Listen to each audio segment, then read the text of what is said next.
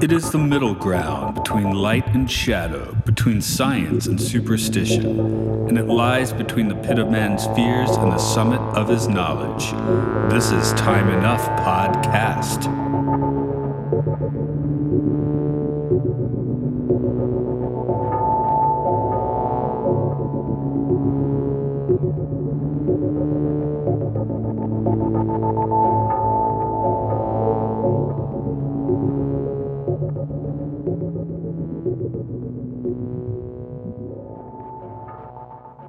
Welcome to Imprisoned in One Step Beyond, a Time Enough podcast. I guess we are kind a prisoner. of and one step beyond, maybe. Uh, yeah, we're still doing one step beyond because uh, the strike thing. Eh, I don't know what's happening. Maybe it ends soon. Maybe it doesn't. We're imprisoned in one step beyond. We'll get back to. It. I have questions. eventually. I have questions about this episode. Okay. Um. By the way, for those that don't know, Mark and I used to do a podcast for the prisoner called "Imprisoned Imprisoned," and now we are doing. That's why we're doing the, The one step beyond episode. The the prisoner. That's right. Okay. Um. You have questions. That that doesn't mean I have answers. Who's the prisoner in this episode? Are we the Um, prisoners? The dead Nazi is a prisoner of that catacomb. His ghost is the prisoner. Ghost is the prisoner. I guess. I don't that know. That's that's kind of what I. That's I thought that the same thing at the end. Who was the prisoner? I'm like, I guess Well- the ghost was the prisoner. I think the the idea is that the the girl is a former prisoner who is now imprisoned by her own hatred, and the only way that she's able to break out of that prison is by Starting a writing podcast. a letter for a ghost. Yes. or starting a podcast. Well, there weren't podcasts back then, so she had to write a letter for a ghost. Right. Okay. So yeah, um, I guess I'll rock on with the trivia on this one, or did you have another question? It sounded you said questions with an S. I mean, I'm probably gonna d- d- just pepper the whole episode of questions. Okay. No, no thoughts, just questions. Oh, I don't have any thoughts at all. Okay. Did anybody say a name? Do we say where our names were? Does it matter? Does anybody care? Matt, you're Matt, I'm and Mark. I'm Mark. You're Mark, and I'm Matt. Yeah, that sounds good. We are imprisoned in each other's bodies because we uh, uh, Space 1999 did that. right. so Which- that's now it's which is- really obscure. Yeah, th- which is closely related to this show. Um, Yes. Orig- original air date for this show is May 2nd, 1961. John Newland directs as always, and the script is credited to the regular writing trio of Martin Benson, Lawrence B. Marcus, and series creator Merwin Gerard. Though I wonder if that's like nobody knows, so they just keep sticking those guys' names on. Because as you see, as you see, um, these YouTube vids don't actually have credits. They they trim them in that way which is mildly annoying. Well, that's that's what happens. Catherine Feller played Ruth Goldman. She acted all the way into the 21st century and is known for roles on Angel Pavement, Saturday Playhouse, and The Little World of Don Camillo. I don't I don't know what any of those are. So I guess I what don't know Saturday what one step Playhouse is. beyond is. Well, You're about to. Wilhelm Hessler was played by Anton Diffring. Though his family escaped from Nazi Germany in 1939, Diffring ended up mostly typecast as a Nazi on film and television. You can find him Naziing it up in movies like Where Eagles Dare, The Man Who Could Cheat Death, and The Blue Max. He also showed up on Doctor Who in 1988, but I don't think he was a Nazi there. Although, you know, he could have, but you can tell me from the name I found. The name was well. First, we we have his his Nazi role name. So, what what was the guy in this one? I'm laughing at the idea that I might know what a Doctor Who actor did. um, uh, Wilhelm, I think. Yeah, that's right. Colonel Kramer, Doctor Georges Bonnet, Holbach. So, yeah, that sounds like a bunch of Nazis. Uh, Okay. De Flores is his Doctor Who role, which um doesn't sound very Nazi like to me, but I don't know. it's only one way to find out. Yeah. Watching 70 years of Doctor Who, 60 years of Doctor Who Exactly. today. Tune in for our new podcast, Watching 70 Years of Doctor Who. It'll only be the 700th podcast that does that. Yeah. Uh, so th- during this strike, we're just going to spend every day going through a different year of Doctor Who. I it's not even that I dislike Doctor Who. That just sounds horrible. I I think some of it is pretty bad, but I didn't grow up with it, so I'm biased. Faith Brook was the nurse. Perhaps she had old lady vibes, as her career would really take off in the 80s with roles in films such as The Razor's Edge, Eye of the Needle, and North Sea Hijack. Sandor Ellis played Samuel. His filmography did not really pop. Uh, I found six episode runs on Time Slip and The Count of Monte Cristo. Monte Cristo. Mm, yummy. But he did study at the Bristol Old Vic School right around the time that he may have been rubbing shoulders with Sir Pat Stew and Brian Blessed. So I don't know. I just read Patrick Stewart's book, so Oh, okay. sticking in my craw. Or the date seems about right. So this is a mental fun fact. If that I've not read that yet. it just came I out, heard it's I, great. I, I was a I was a quickie on that one. I unfortunately have just enough of a book backlog where I feel guilty buying any more books. So I have, you know, at least three or four biographies just sitting. Are you a digital man? On a, uh, are you a Nope. digital? No, you're reading them for realties. I mean, I mean, yes and no. I don't know if someone sent me the digital version of the book, I would probably just ha- let it sit there in my backlog and then perhaps read that and feel less guilty about purchasing than purchasing a book. But I don't know. Yeah, well, I guess it's you know, being in Japan, I rarely find places that have English books, and they rarely have a decent selection. So, Mhm. you know, I'm I stick to my pad where I have a insane backlog of books I haven't read, but I, I read some too. Oh, oh, oh. I'm making noises now. It's it seriously just has more to do with that I have purchased books and they're sitting here. Right. And uh, at some point, I just stopped. I stopped reading. Trains, trains are great for reading. I will try to get some Trains, trains. yeah, okay. Here's a prologue for you, Okay. Uh, what should I do? This is number six. if you You feel like think I it. could do it? This is Wars. I can't do it. I can't do it. I can't do. I can't do Patrick McGoohan. you dug right. your own hole there. This is Warsaw. April 1945. The war has just ended, leaving behind its customary mementos, a few walls, the acrid smell of yesterday's bombs, a handful of number survivors. A handful of number survivors? I have to transcribe these, and it was late at night. A, a- Oh, a, sorry. hand, a handful, handful of of survivors. survivors to argue with the rats about who owns what. This was once the palace of a noble family. What's left of the palace has been requisitioned by a relief organization to house the refugees from the Nazi concentration camps, whose appalling doors have finally opened. In this house occurred a miracle, a moment many steps beyond logic. Ha ha ha. Get it? Even even more steps beyond than one. A moment get it. He didn't do that. that a moment that is my re- a moment that even in the darkness of war somehow allows man to continue to believe in himself. The miracle occurred here. It is amazing how many Nazis you get in late six, uh, early '60s, late '50s television. You're just Is it amazing or is it is it that they just straight up someone made a is is it that just someone made a bunch of Nazi costumes and they sat in a warehouse somewhere in LA or did they just take all the Nazi costumes from World War II and put them in a warehouse in LA and be like, well, let's use all these for I the think next they're uh, called 20 uniforms in that case. If they, Did I say I did I not say uniforms?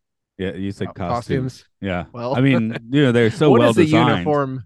Yeah, what Yeah. is a, a co- uniform but a costume for your When Hugo Boss Aesthetic. is designing your fascist designs, I guess it becomes a costume. I don't know. Yeah, it's young men dressing up as murderers, and then they But do. th- this one only has one though. This one only has one. It's not like Star Trek's Patterns of Force where they used all of the Nazi costumes. Yeah, Well, we'll see. I don't know. We'll see. Maybe one step beyond fifteen more Nazi episodes.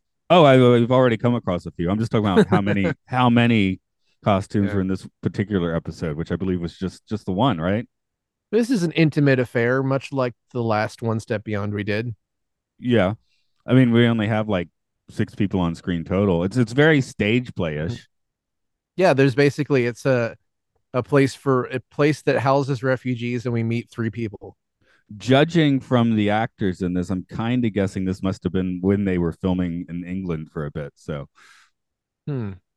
Uh, for I I guess money reasons, they bopped over to, to England to do to produce some of these episodes. So it's it's a little confusing sometimes where they're doing it. I did Mhm. like spend. I, I guess Dennis Hopper isn't that distinctive of a face because this is another time. This happened with a few Twilight Zones too, where I was like squinting my eyes, like, is that Hopper? And it, it's not. You know, he does show up in the Twilight Zone, but not in the episode I was thinking. I, Hmm. There's just I've there's just been like two or three episodes of these shows where I think I'm maybe watching Dennis Hopper and then I'm not. So Weird. hmm. I mean, I'm looking at I'm looking at the guy's headshot, and it does look like Dennis Hopper. So I, I see what you're. yeah, and especially you're if coming you're on, if you're on IMDb, there's like a video you can play where he's a little older and he super Uh-huh. looks like Dennis Hopper in that one. So I didn't. Once I looked at his page, I didn't feel that bad for like wondering if it was Hopper because I was like, okay, from his headshot and stuff, it still has that sort of vibe. Suddenly, I really want to see a mid '80s Dennis Hopper do a Nazi. That's basically Blue Velvet. He just doesn't have the costume. That's true. yeah, I mean that you can't ask more from the man after he did Frank Booth. Yeah, that's he gave true. you everything. Yeah, he gave me more than actual Hitler did. yeah, really. I mean, yeah. So anyway, this is another one where one, uh, as except for my typo, which tripped you up and and and and your um buffoonery of improvisations, this It- was a reasonably written uh prologue, I thought. I think that made everything better. Okay, sure. Because I think that the, was the spice on the uh on the- right because some of the prologues for the show are a little wonky um like Yeah, weird they- repetition or um i mean it just you know like like not not trying to throw newland under the bus or anything. Well he doesn't write them i guess but he directs them but uh yeah you, uh, you just appreciate the snap more of the Serling intro as you do see more of these i guess. Wait, does Dennis Hopper play a Nazi in the Twilight Zone? i think so. Okay, there you go. Your dreams of, are going to be I I searched and I was like, what? I was like, am I hallucinating? you said a nazi in the 80s though so i said Well, I go- I just googled Dennis Hopper playing. a could be wrong about that. Went, did he play one No, in the he- 80s Someone, this is a Nazi themed episode with Dennis Hopper billed first, so I'm pretty sure he did. yeah Okay, i'm plays talking in a, the 80s so yeah he plays a neo-Nazi. Well, I mean, he could, do it. Anton 60s. Diffring made his career playing Nazis, though. So man. but he was uh, Well- that, he he doubled down on that, you know. Uh, get ready for season four, episode four, 2024. Yeah, yeah. We Maybe. hope. Well, I would think so, but hey, we're still doing one step beyond, so I wasn't expecting Yeah. that either. Yeah, no one expects the step beyond, um, or the many steps much less beyond. this many steps. Yeah, this is crazy. So I didn't think we were going to do that many steps beyond in this, but here we are. Another one with this is the drama of the episode is relatively compelling. I mean, there is a bit, little bit like, yeah, just shoot the Nazi, you know, um, because There that's kind of the moral conundrum. The twist, though, is like, who cares? I mean, am I Yeah. am I being too dismissive there of the twist? You uh, you're absolutely correct. It's basically it's the sort of twist that would be in a Christmas movie. Like, What- oh, actually, he was real. It, I don't, I don't, I don't know how to process it really because it's sort of a weirdly edgy thing, but An it really doesn't matter. Christmas movie. It's just, it just doesn't matter. It's like we, we, I guess it does matter because it keeps her from going to a mental hospital, and we are told that off screen she got married and is happy and is well adjusted, which is itself weird. Well, that's because these are based on uh real life incidents. So Also, What this I'm- is a period of time when you're supposed to care if somebody gets married. Right. Oh yeah. Well, what I'm what I'm getting at in here is I think this is near the end of the show's run. Season th- this is season three. I, I- there might just be a few episodes after this. They might have been kind of scraping the barrel as far as like supernatural incidents to use. Um, but the dramatization otherwise here is pretty good. It's like I- the twist sucks, but the dramatization, like of you know, kind of the PTSD thing, the confronting the the Nazi stuff, was you know that was compelling enough. Yeah, especially for the time that that addressing PTSD at all. I guess it takes basically something, an event on the level of concentration camps to make people even recognize that trauma exists. However, the trauma is basically just magically whisked away because the ghost, because the guy was a ghost. She yeah, shot they him. did say she spent years. It's a cathartic shooting, I guess, even if he just disappeared. but uh, but also i mean the, the reason that this works for me is because you sort of think that she's going to play along with him and then just goes to buy a gun but she writes the letter anyway which is interesting it's sort of an interesting back and forth because i think like we both probably agree that if this was more realistic she probably would have just started screaming and and like pulling his hair or something or just like straight up punching him like i don't think that i don't think there would have been this measured of a response I don't those know. I mean, if someone pops in the room, you're not necessarily going to have that Nope. extreme a response. Okay, maybe not, but you probably will not write the letter for him unless you really. I don't feel like she, uh, It was kind of like she creepy could have because stabbed him with the pencil. Because then he's like, "I'll watch you mail that letter," which that's that's weirdly threatening. yeah, it was pretty strange. Um, uh, yeah, it's uh, and also the fact that he basically wanted her to shoot him makes her still complicit with him even after that. So it's a weird, uh, it's a weird, complicated relationship. But you Except- also, they didn't know each other pre. I mean, they couldn't have. No. A ghost. Because I, No, yeah, I, I feel like the normal, you know, way you would uh, craft the story would be like her confronting someone that was actually in the camp that she knew. Which that's I guess that's the Twilight Zone twist as opposed to the ones that It- beyond. Um, it's the rhythm. Twilight Zone, and it's also just a modern thing where it. I think dramas like this would frequently sort of make it personal, so that you really, really understand why they're going to shoot somebody. But like I'm how everyone sure if- Star Wars is closely related. But I mean, I'm pretty sure if you were in a concentration camp, you would shoot any Nazi that you saw. like, and the fact that she went on with that weird story about how she wanted to win the lottery and then magically kill everybody, everybody who laughed at her train in front of their parents or something like that, which is really weird. I thought that was kind of a cool little bit of diet, or I guess monologue, but yeah, because It was cool. I mean, it was cool, was but it was trying weird. to pry open certain because it's hard to explain what kind how that situation would feel. So coming at it from a weird angle, I think is more like affecting, I guess. it might be that you just couldn't really get away with putting on TV somebody saying, "Oh, I have a dream. I have a dream of executing everyone who laughed at my train." You have to like f- f- fluff it. so a you little- add the little bit. lottery and now it's okay. Yeah, yeah, at a lottery and it's okay because it's magical now. yeah. But that doesn't Um, make any. It doesn't make any sense.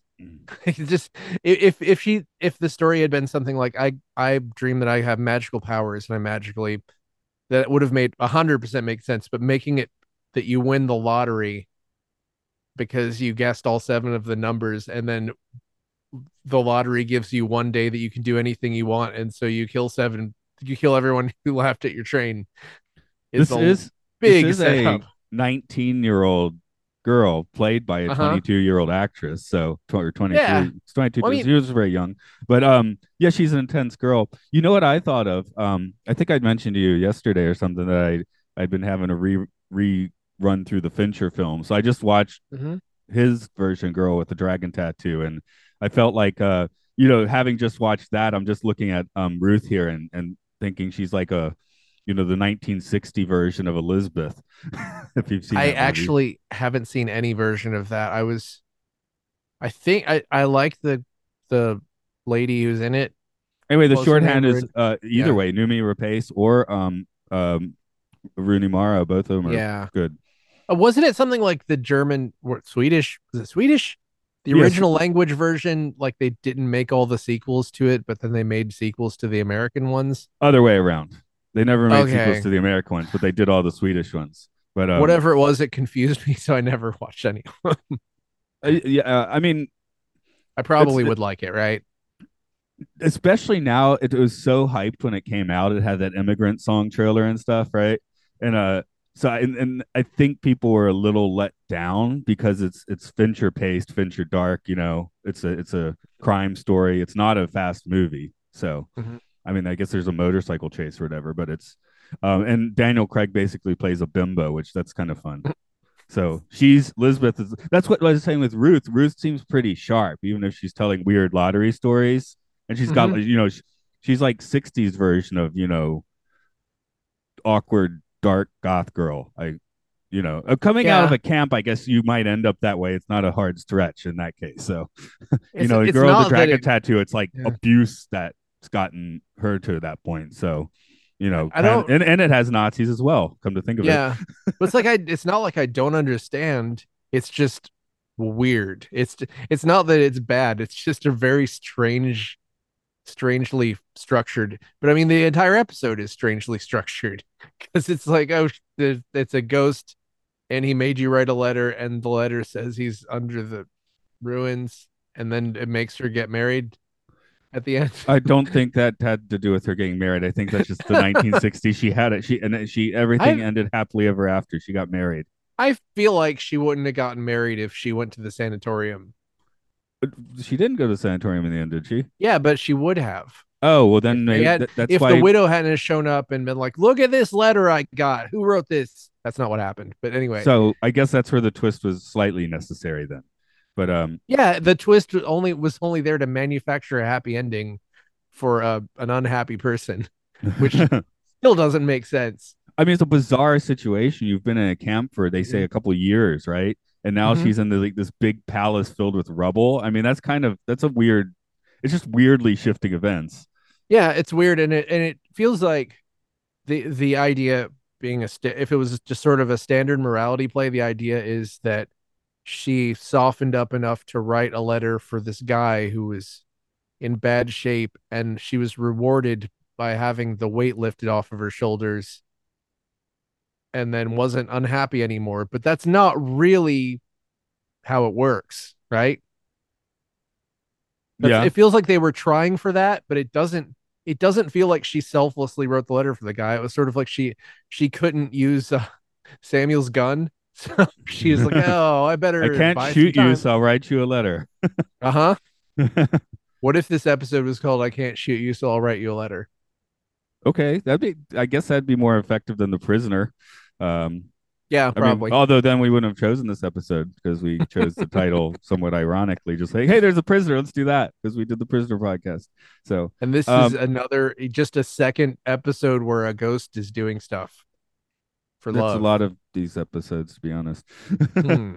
I, I mean, I guess when you're scouring the supernatural realms of true stories, uh, true in quotes, um, you find a lot of you know ghost stories based in love. So well, even this if it's is Nazi the, love, this is the real question I have. okay, the big one. His widow says they the authorities wouldn't let her remarry because they couldn't prove that his that her husband was dead. She lived in a fascist regime. But but like, how are you gonna prove somebody's dead in a World War II? That's insane. They probably they had, they probably had her in a chastity belt as well. that is ugh, God. I hope I hope that wasn't real. I hope that was just sort of a weird Nazi panic exaggeration. I mean, Japan still has weird laws uh, for marriage. Um, we've as yeah, recently as. No, I'm just talking about like normal stuff. Like as recently as two weeks ago, the prime minister was trying to explain why same-sex marriage maybe wasn't a great idea. Um, women have to take the husband's name, family name. You uh, actually Uh-huh. somehow my wife keeps her name, but she didn't have to use mine. I don't know how that That's- worked out to be honest. That's good. I, actually, I think I'm kind of offended by that, and I feel like a hundred years from now that'll be something where people are like, "You what?" you know what I mean? It's kind of ridiculous. but yeah, I mean, in in our case, uh, my you know my wife didn't change her name because it's awkward if you're actually full you know full Japanese to go around with a not Japanese last name. You know, Mhm. that's like then you go to the bank, you just every time have to have like a twenty minute conversation explaining it or something. So, I've, I mean, I've, t- I've had a few friends sort of joke about making a portmanteau of their last names and then not do it. You guys could have been the Koyama Jis. Yeah, sure. Why not? Um, Koyama Jis. It's catchy, you right? You can't do it in Japanese. You have kanji. You have to use kanji. Yeah, but it's also funny because Japanese people love doing wordplay. Yeah, But it's like that you have to do you have to do wordplay by their rules, not by the Th- that well, not- American rules of just I mean, shoving things together. What's different because every symbol is a phonetic sound, so it works differently. So Yep. I mean, I, it still looks like the Thames River to me. But it's like every time every time uh what's their names? Uh that Japanese band plays here, but the flying Bor- UFO. no, Boris. uh Acid Mother's Temple. Every time Acid Oh. Mother's Temple plays here, the guy goes, At last, Atlanta. okay, sure. He likes that. It's he likes to to do him that. it's hilarious. To, to us, it's sort of like, ah, that's cute. You've done that it five times now. Yeah. For a five, probably like fifty. I know. I assume- a lot. I assume they only play one song at their concerts. Uh the time I saw them, I think I've seen them a couple of times, but yeah, like two, Mm, Three. right? two or three. Three's pushing it because their songs are like 50 minutes long. Great songs. Doesn't matter. I don't care what it is. And they're one of those bands I'm like, I don't care. Do whatever you're gonna do. I don't I don't care. Mhm. it's like when I saw John Zorn like 30 years ago. I was like, yeah, do whatever, man. I don't care. I don't Um, I don't know what you're doing. Back back in this episode before before it becomes ghostly letter writing, I did get a few shades uh, getting back to the Twilight Zone of the um, Charles Bronson and Elizabeth Montgomery tiptoeing around each other in in two. Uh, here Mhm. they're actually talking, which they don't do in two because they don't speak the same language. But um, maybe Yeah, maybe I- Sorry, I found Samuel pretty interesting. I I kind of like that they didn't overuse him. Oh, I was actually talking about the Nazi with the pitter patter. Oh, the that, Nazi. But I Oh. was going to bring up Samuel as well because he's a pretty Yeah. broken guy, but he's just become like a snark monster. Well, he's sort of a weird. He's almost like a weird proto incel. It's like I've killed forty Nazis. When she presses him, like, what did it feel like? What do you mean? What does it feel like? I don't know what it feels like. It's like obviously that he's kind of mm, probably lying about the the number. But you know, that Yeah, that was yeah. it. That was kind of the most interesting thing to me was maybe they should I should have just done more of that. But obviously, that's not compelling enough to uh Yeah, because when I was going back to the married. episode, I was actually surprised how much chitter chatter we have with the nurse and how late in the episode um Mhm. uh, Wilhelm actually shows up. You know, the the nurse i feel like the nurse it's not the actor's fault but the nurse could have been written to respond i, I feel like i was expecting a more shocked and stern response to the uh, whole lottery death fantasy thing she probably hears that stuff every day. She's a nurse for people that just came out of a camp. yeah that's a good point You get desensitized that sort of thing probably pretty quickly. that's a good point even though there's only really two people there Right. Well, it's a palace. They have many rooms. It's just one of those things it's just one of those a- things where they're not even trying to give us the illusion of a, a place with a bunch of there's no extras I guess there are extras outside on the street, but not not much. Were there? As I was saying, I, there really just remember seeing the maybe six people in the episode, seven if we want to count John Newland. So I think when she went and mailed bought the gun, there was like a gun salesman. mm, your friendly neighborhood gun salesman, yeah. He probably sold Samuel that gun too. I need to Hey. buy a gun. I want people to believe I killed 40 Nazis. what wonders you can find in the black market. Yeah, and then and like post World War II Warsaw, the black market is just everywhere basically. Oh yeah, that's what I'm getting to. That's literally Yeah. how you buy food at this That is the market. specific point in time. This is the market at this point in time. Yeah. You don't really have to say I'm going to get off the black market. Uh, you know, right after a total war, uh, I think everything's the Yeah. black market. Did yeah, they you say get some bread, you get a toy, you get a Super Nintendo. Yeah, yeah, Warsaw is pretty screwed up by the end of the war, wasn't it? I'm assuming. I mean, they're the first ones invaded, right? Yeah, yeah. And then the and then I'm sure the Soviets weren't um coming through with kid gloves. Yeah, no. So yeah, it's it's black market. All you have is a black market at this point. Um you just said yesterday you'd never seen Indiana Jones and the Last Crusade, right? That's true. If we're gonna Okay. keep bringing that up, yes, I no, have just not seen. it. because when they go down into the catacombs and find the Nazis' bites, it made it looked really similar to uh, a sequence in that movie where they find like the knight's body under a library. Um, I will remember that yeah. whenever I watch it. I don't have Disney Plus shared password anymore because they cracked down on that, so I'm gonna Oh, have to do. It. Oh, come on, you-. Here, you can just you can stare at this Blu-ray set for a while and, and learn it by osmosis. You, can you just hold the disc up and I'll just take a picture with my phone and that will play the movie? That should happen, right? I, I'm pretty sure that's how technology works. Yeah. That's how it should work. Whoa. By doing that, like I a dumped several. 30 billion megapixel phone. Ooh. yeah. Oh, you mean hold up the shiny side? Yeah, that's what I meant. Uh, I mean, that's theoretically, if you had a sharp enough camera, that should be able to. I thought you just wanted a handsome picture of Harrison Ford to look at and Sean Connery because I think they're on I the mean, discard. is there is there such a thing as a not handsome photo of those? Mm. those gentlemen? uh, the, those extraordinary gentlemen. Well, at least one of them. Get off, get off my plane! I'm too busy being handsome. Did you have any other big questions you wanted to throw out on this before I throw out my questions? You can't throw Let out my questions, though. They're my questions. oh yeah, yeah. How about how do you feel about? Okay, um, uh, well, she said she looked like an old woman. I don't really believe that. Who looks like an old woman? Uh, Ruth. Oh, Ruth. No, she just looked like a proto proto messed up goth girl. I thought she, yeah. Yeah, she looked. uh I mean, no. it's it's, it's kind of weird. Like, 19. uh, yeah, it's like she did have a. She was not unattractive, but she had a ghastly look. I guess that's why I keep saying goth girl. again, I think we're supposed to care if she gets married by the time she's twenty or not, and uh and I, so I did. Well, my note there was well. In 2023, Ruth's probably not alive now. Though when I was doing trivia, I guess that's wrong because the actress actually is still alive. So I I Mm. got I got my snark got shot down in that case. Well, at one point the captions changed Stuttgart to flip flop. That was fun. Oh, yeah, Um, okay. I don't think I had the captions on this time. Uh, how did you feel about? Do you feel like Wilhelm was at all redeemable, or do you think he was just kind of just saying lines?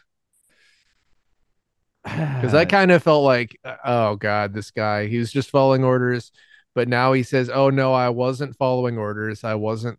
It's just this constant. Then he's like, shoot me, but you. What does it matter if a ghost tells you to shoot them? You he know, just vanished. that's all. he's already dead. Like, what does he care? Did I don't break think a he was mirror sorry. doing that? Yes. Okay. And then she screamed like a lot, like Yeah. to the point where I thought that she had ricocheted. it might the send her to a sanitarium.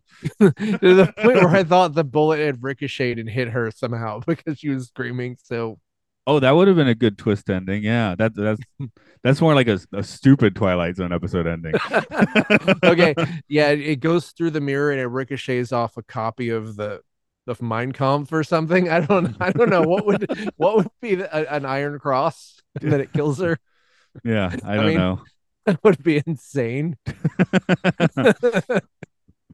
See, well, I guess I guess uh, that's why no one used that ending. I always wanted to. I always wanted to make it just a, a series. It was like the Twilight Zone, but it had stuff that was just nonsense like that. the twist endings are all nonsense. yeah, yeah. I was gonna call it the post irony zone. It was Does- just gonna be, the- you know, does does the drama up to that point is it solid and sensical, and then there's just a nonsense? of course. Okay. Yeah, it's it's something where you're you're invested, and then it just does something like a, a guy is afraid of horses, and then an elephant kills him or something. I, I don't know. I guess that I guess that is the thing with One Step Beyond, though. It's not nonsense twist, but it's just like, No, and it was a ghost, which is like, yeah, sure, it is- okay. it is making the Twilight Zone look great. That's what it's here for. you know I mean? Like this, you could even I, just a casual observer, could probably go in here and tweak it just a couple little things and make it a pretty decent Twilight Zone episode. Could you do it thirty times in one year, though? If I have a year to do it, no, you only have three months. You know, I mean, I'm just saying that's how these schedules work, right? yeah, That's- that's which is why that didn't happen. well, Um, no one was. Yeah, no one was trying. I don't think these people were trying to change the world by pushing the envelope as far as they possibly could, which is sort of what you have to do for the Twilight Zone in 1960 in the five or whatever. yeah That's kind of what I find it what I find interesting with d- looking at the show and this podcast in general is I feel this is kind of like a standard for television.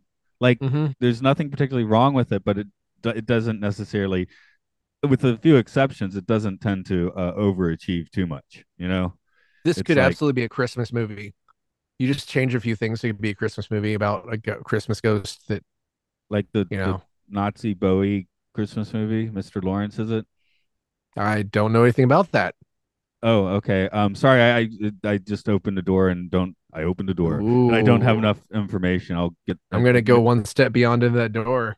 Yeah, I th- it's like Merry Christmas, Mr. Lawrence or something, and then- and then the, I think the Yellow Magic Orchestra guy that recently died did the soundtrack or something. Sakamoto did the soundtrack. Are you I kidding? think so. I think so. Wow. Now, Oh uh, my now I have. God. Well, I'll I'll search that up while you consider my first question of who in this episode took that one step beyond. It has to be Ruth. Right? Yeah. You don't Uh, think you don't think so?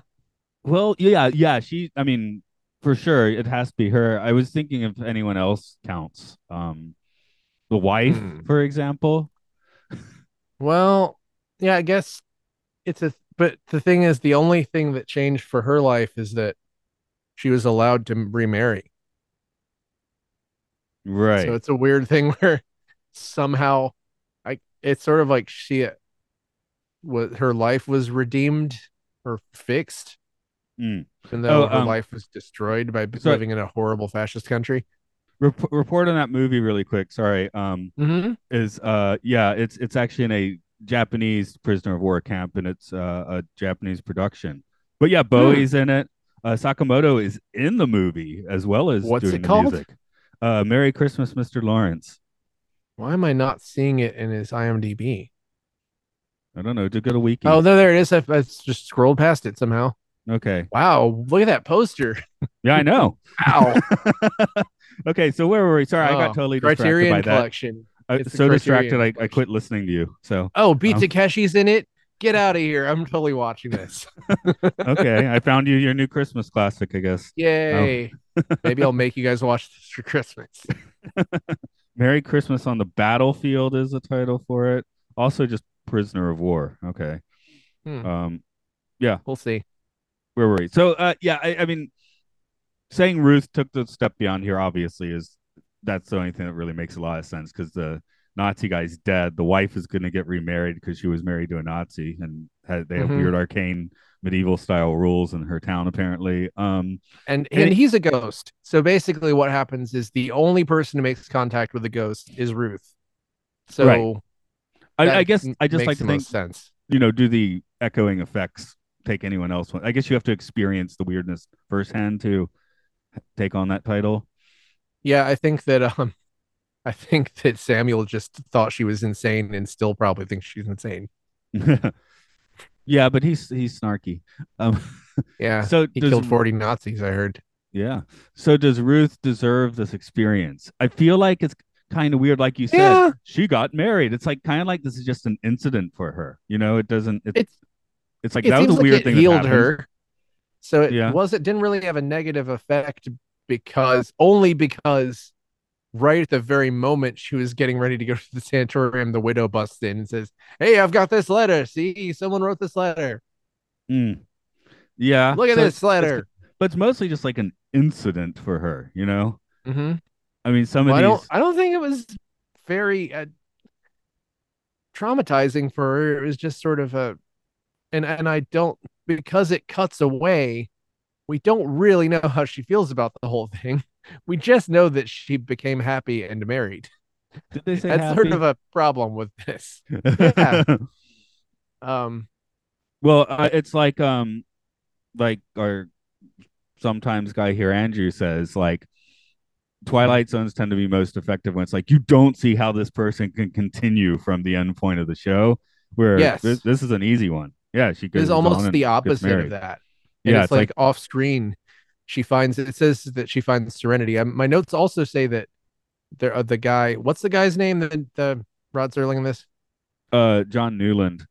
John Newland at the end goes on quite a bit about how the letter is not that she thinks that he was a hallucination, but the letter is definitely not a hallucination. Yeah, it was like, on paper. Yeah, the letter's not a hallucination. We saw her write the letter. That's and not. send it. That's not really and the ghost saw her write the letter. That's not a question at all.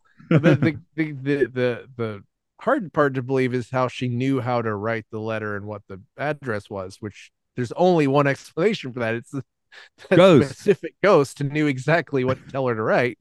So I don't know. Maybe it's maybe it's too tidy for a ghost story. Yeah, yeah, because everything just kind of ends at that point, you know. And Poochie goes home to his home planet. I think. Do you think this would have been better if it was just some strange, strange lady and said, "I've never heard of this guy," but then they find his body anyway? Like, there's a number of things that could have made it more compelling. I think. yeah, I don't know. Um, or uh, he he always stared at me, but I didn't didn't ever marry him. mm. you know that that would be interesting. Or actually, I was also in a concentration camp. I don't know why he wrote a letter to me. We weren't married. that would be weird. Okay, That would be just weird, be right? that would just be bizarre. There's Um, tons of there's tons I of angles This, this, go this goes to your nonsensical twist ending show. I think. But yeah, but it's just this this is such a tidy ending for a messy subject that I Yeah. it's a little jarring. Yeah, yeah. Like I just I, I think the the gold standard for you know Nazi circa 1960 TV is still probably Death's Head Revisited. That one is just uh that's about as Yep. intense. I mean, that's still intense for television. Whereas this one, yeah, it's got a few nice dramatic moments. They definitely blunted at the end with ooh, a ghost story. You know, that that it kind of blunts the whole thing. Because you could say Death's Head Revisited is also a a ghost story, except uh, he gets dragged into hell with the ghosts. So deservedly. Okay, admission, I I haven't actually watched that yet. Oh yeah, you need to watch that. I'm one. way behind on Twilight Zones. I I'll probably just watch it after this. Yeah, yeah. If you want to see a very hard hitting post war, I, I would put that as the uh the number one, even compared to other Twilight Zones. And um and one step beyond, we've had lots of Nazis, but we did have the guy where the the ghost of the past broke all of his bones, so that was kind of cool. But it, it, it wasn't as intense, you know, made. I Hmm. guess I'll say. And again, that's the twist ending. All his bones are Oh. broken by ghosts. Well, that would have been a weird ending for this. Yeah. He's already dead. So, oh yeah, his bones were broken, weren't they? yeah, they're all shoved into the catacombs. Um, What if they were like, "This is so weird. His bones are all broken." It's funny. Where would you like to Oh, put this on the tripometer with zero not trippy, five very trippy? Oh, I'm gonna do this on a specifically one step beyond curve. I'm sure I did that for the last episode as well. This is kind of this is a this is a good like three point two for the Okay. series. Okay. Yeah, I was I was hovering somewhere between a 2.5 and a 3 cuz uh, but the Mhm. trippy part for me are those conversations, like the weird lottery story and the Yeah, you know the weird melodrama no not melodrama the just the thing of like am i going to shoot this guy or not that was intense stuff the twist itself dang i'll give that like a one you know yeah, yeah. That no, that that's that's sort of like the the not even the frosting on the cake. It's like the sprinkles on the frosting. Right. yeah but the weird interactions that almost border on naturalistic, almost not quite. Like like between, samuel you know, again Ruth and samuel is just like there's no point of samuel being like that other than yeah you probably would have guys just deranged in the uh kind of post-war halfway house mansion yeah, he was great and was. not great and not overused. I'd say Wilhelm was even overused compared to Samuel. right, right. So that that is kind of cool. I mean, I guess it's a little more like cinema verite than you typically typically get on Twilight Zone. But again, this Yeah. is more like very much like a staged play, a filmed play, which is a you know a thing to do on 50s television. Um, yeah, but um, I enjoyed it. It was fun. I mean, well, fun is as fun as you can get with a sad story about sad things that have Mm. happened to people who are sad with a happy ending, she got married. off screen. Which that's the that's the bad part is all the off screen and all the Yeah, but you didn't want to. You didn't want to see all that crap. He basically just didn't need to say it at all. Just like she worked. It, I don't know. Again, Yeah. that's shorthanded 1961 for it worked out okay, I guess. Yeah, and I was Gotta pick a genuinely upset that the government wouldn't allow the widow to remarry because nobody could prove that the guy's corpse was dead, even though like seventy percent of the country was dead at that point. yeah. Probably, I mean, seventy percent of the Nazis probably. Who knows? Uh, I guess we will wrap up unless you had something else you wanted to rap about. Yo, Was that it? uh, shoot Nazis. Okay. Yeah, yeah. That that's what's where's the conundrum there? Especially if it's a Shoot ghost. them. Shoot them if they're a ghost or not, just in case. And if if you just shoot the mirror, then uh, don't scream, or they'll send you to a sanatorium. Mm, lesson learned. Indeed.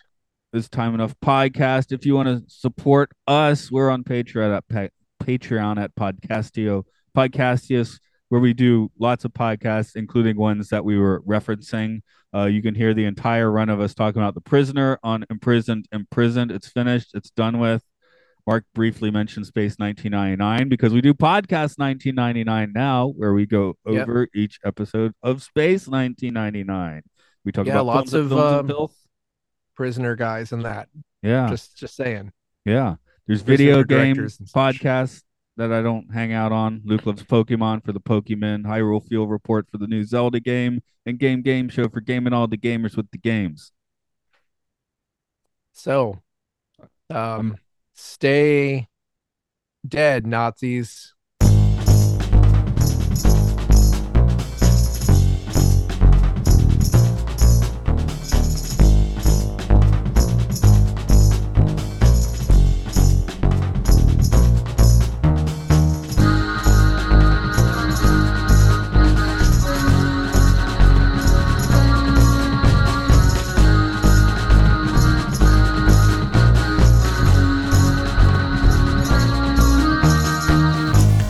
Time of exile is over, pilgrimage of the cosmic warrior.